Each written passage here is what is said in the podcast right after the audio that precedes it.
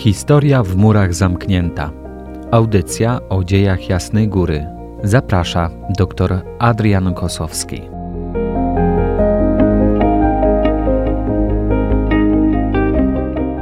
Szczęść Boże. Witam słuchaczy w kolejnym odcinku audycji Historia w murach zamknięta, której tematem będzie koronacja jasnogórskiego obrazu w 1717 roku. Myśl, aby głowę Matki Bożej Częstochowskiej ozdobiła korona i by w ten sposób dać zewnętrzny wyraz jej duchowego nad Polską królowania, od dawna nurtowała serca wiernych. Wyrazem tych dążeń była korona, która widniała na obrazie Matki Bożej od samego początku sanktuarium. Należy przypomnieć, że kształtowanie się idei królewskości Maryi w narodzie polskim swym początkiem sięga okresu średniowiecza – a dokładniej epoki jagiellońskiej. W początkowej fazie rozwoju królewskość ta objawiała się przede wszystkim w ikonografii, przedstawiając Maryję jako niewiastę, u stóp której klęczeli władcy, składając w geście hołdu swe królewskie insygnia. Wspomniana idea od początku silnie związana była z sanktuarium jasnogórskim – Wspominałem już Państwu w jednej z audycji, że Jan Długosz jako pierwszy nazwał jasnogórską Bogarodzicę najdostojniejszą królową świata i naszą.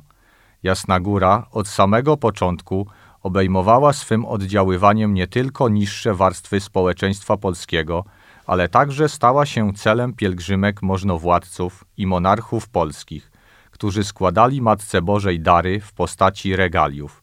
Na przykład Zygmunt II August ofiarował królewskie berło.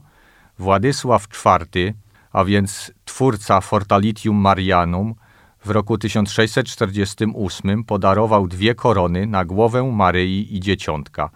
Królowa Eleonora, żona Michała Korybuta Wiśniowieckiego, podarowała trzecią koronę i małe złote berło. Te prywatne formy osobistego oddania się Maryi – jak również powierzenie jej w opiekę całego państwa znalazły swoje rozwinięcie w ślubach króla Jana Kazimierza, złożonych w katedrze lwowskiej 1 kwietnia 1656 roku. Ślubowanie lwowskie można uważać za oficjalne ustanowienie Maryi królową Polski. A ponieważ miało ono bezpośredni związek ze zwycięską obroną sanktuarium, z tego powodu tytuł królowej Polski jeszcze silniej utożsamiano z wizerunkiem jasnogórskim. Akt ten już wtedy został usankcjonowany przez nuncjusza apostolskiego, który podczas uroczystości lwowskich trzykrotnie zaintonował wezwanie Regina Regni Polonie, czyli Królowa Królestwa Polskiego.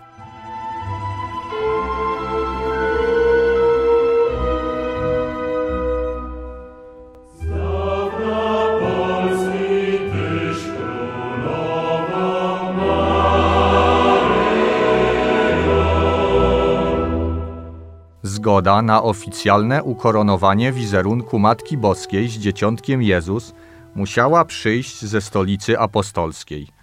Paulini wiedzieli, że na podstawie fundacji Aleksandra Sforcy kapituła watykańska nadaje prawo koronowania najsławniejszych obrazów czy figur Zbawiciela i Matki Najświętszej, ale tylko na terenie Włoch. Jeszcze za życia fundatora odbyła się pierwsza koronacja obrazu Matki Bożej w Bazylice Świętego Piotra w 1665 roku. Pod koniec 1713 roku przybył do jasnogórskiego sanktuarium kardynał Benedykt Odescalchi, dotychczasowy nuncjusz apostolski, wnuk papieża Klemensa XI, który opuszczał Polskę, gdyż otrzymał nominację na arcybiskupa Mediolanu.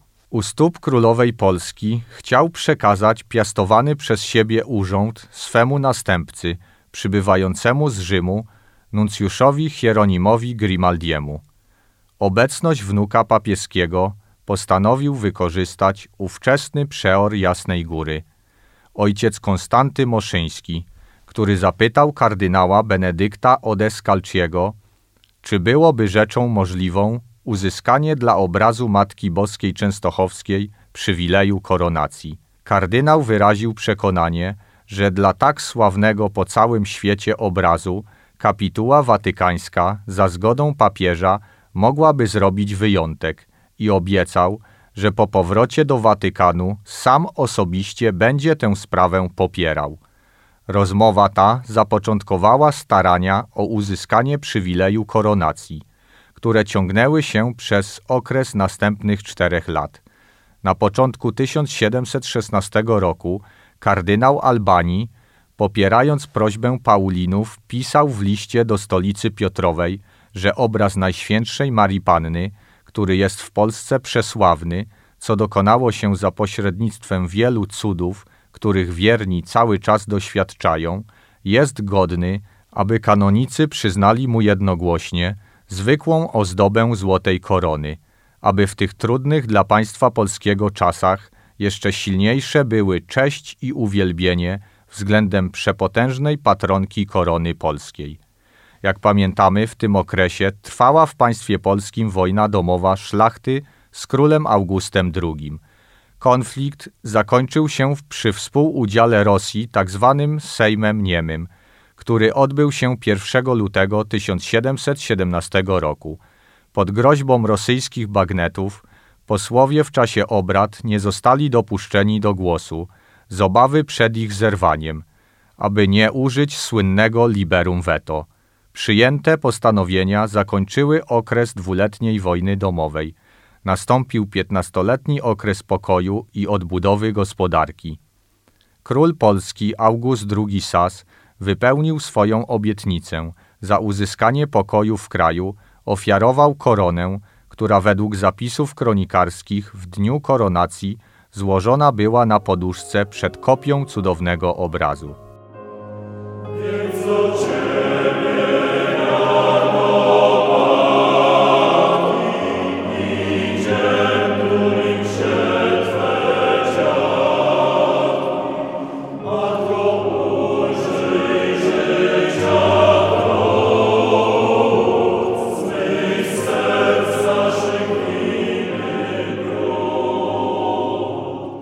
Roku 1717 papież Klemens XI wyznaczył na koronatora obrazu swego nuncjusza przy dworze polskim, arcybiskupa Hieronima Grimaldiego, z prawem przekazania tej kompetencji w razie potrzeby na rzecz jednego z polskich przełożonych. Jednocześnie papież ufundował drogocenne korony. Nuncjusz apostolski zajęty był ważnymi sprawami w Dreźnie. Wobec tego polecił, aby zastąpił go Krzysztof Szembek, biskup chełmski. 4 lipca 1717 roku biskup Szembek podał do publicznej wiadomości, że w dniu 8 września nastąpi uroczysty akt koronacji. Radosna wieść, przekazywana z ust do ust, rozeszła się po całej Polsce. 22 lipca 1717 roku przybył na Jasną Górę kanclerz królestwa Jan Szembek, który w dniu następnym poinformował Paulinów, że przywiózł korony otrzymane uprzednio od nuncjusza w Saksonii, jak również przedstawił dekret upoważniający biskupa Szembeka do dokonania koronacji. Wybór koronatora nie był wszakże przypadkiem, gdyż na terenie diecezji chełmskiej, w której rządy sprawował właśnie biskup Szembek, znajdował się zamek Bełski – to właśnie z tego miejsca pierwszy fundator klasztoru, Władysław Opolczyk, przywiózł obraz do częstochowskiego sanktuarium. Rozpoczęły się wyjątkowe przygotowania do nadzwyczajnej uroczystości. Paulini przygotowywali się do nich bardzo skwapliwie, gdyż zdawali sobie doskonale sprawę z wyjątkowości tego wydarzenia. Miała to być bowiem pierwsza, dokonana poza Rzymem i Italią, koronacja cudownego obrazu Matki Bożej. Od 1 września zaczęły przybywać liczne pielgrzymki, które rozbijały namioty w niedalekiej odległości od jasnogórskiego wzgórza. Nadszedł wreszcie długo oczekiwany dzień koronacji, który był jednocześnie świętem Narodzenia Matki Bożej. Jeszcze przed świtem Cudowny obraz przeniesiono z kaplicy do dużego kościoła i umieszczono pod drogocennym baldachimem. Był to dar biskupa wrocławskiego. Na ścianach prezbiterium rozwieszono piękne tkaniny. Około godziny ósmej rano, najprawdopodobniej w sali rycerskiej, zaczęła się uroczystość. Biskup polecił więc odczytać dekret kapituły watykańskiej i pismo nuncjusza polecające jemu właśnie dokonać aktu koronacji. Po odczytaniu obu dokumentów wśród 24 pochodni wniesiono korony. Następnie podpisano dokumenty stwierdzające przekazanie koron Paulinom. Wśród odgłosów wystrzałów armatnich wyruszyła procesja po wałach. Po przemarszu procesja wróciła do kościoła. Wówczas znów odezwały się salwy armatnie. Koronator zbliżył się do ołtarza, gdzie ustawiony był cudowny obraz i nałożył koronę najpierw Najświętszej Matce, potem zaś Dzieciątku.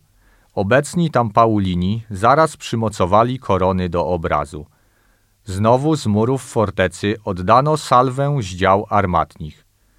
Ostatnim etapem uroczystości był powrót ukoronowanego obrazu do swojej komnaty. Wizerunek Najświętszej Marii Panny z Dzieciątkiem umieszczono na specjalnie przygotowanych ozdobnych nosidłach i niesiono pod baldachimem.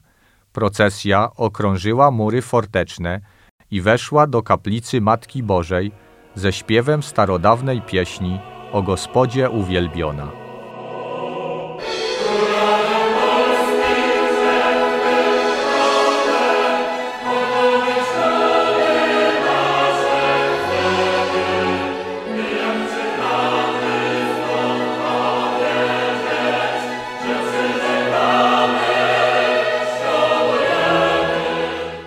Uroczysta koronacja cudownego obrazu 8 września 1717 roku była dopełnieniem ślubowań lwowskich. W sposób liturgiczny usankcjonowano wtedy akt mający znaczenie polityczne. Maryja stała się faktyczną i pełnoprawną władczynią Polski. W dniu koronacji i w trakcie oktawy odprawiono łącznie 3252 msze święte, rozdano prawie 150 tysięcy komunii świętej. Liczba pielgrzymów osiągnęła 200 tysięcy, co na owe czasy było rzeczą niespotykaną. Poza murami sanktuarium przygotowano specjalny budynek, w którym odprawiane były msze święte, można było się wyspowiadać i przyjąć komunię świętą. Procesje, bramy triumfalne, muzyka i śpiewy na wieży, wspaniała iluminacja, sztuczne ognie i strzelanie z armat uświetniły ten uroczysty akt. Uroczystość była ogólnonarodową manifestacją wiary, a sam obrzęd uważano za ukoronowanie Bogu Rodzicy Maryi na królową Polski po wieczne czasy. Można powiedzieć, że koronacja miała zasięg ogólnopolski i uczestniczyli w niej przedstawiciele wszystkich warstw społecznych, począwszy od dostojników państwowych, a skończywszy na mieszkańcach miast i wsi. Nie jest wykluczone, że byli obecni także pielgrzymi z krajów ościennych, choć brak jest na ten temat pewnych informacji źródłowych. Było to zatem wydarzenie poruszające serca wszystkich Polaków. Niestety korony ufundowane przez papieża Klemensa XI zostały skradzione, w efekcie czego w roku 1910 odbyła się ponowna koronacja cudownego obrazu. Jednak kulisy tych wydarzeń przedstawię w odrębnym odcinku. Natomiast za tydzień tematem audycji Historia w murach zamknięta będzie Jasna Góra w okresie Konfederacji Barskiej 1768-1772. Zapraszam już dziś wszystkich serdecznie. Szczęść Boże. Tobie,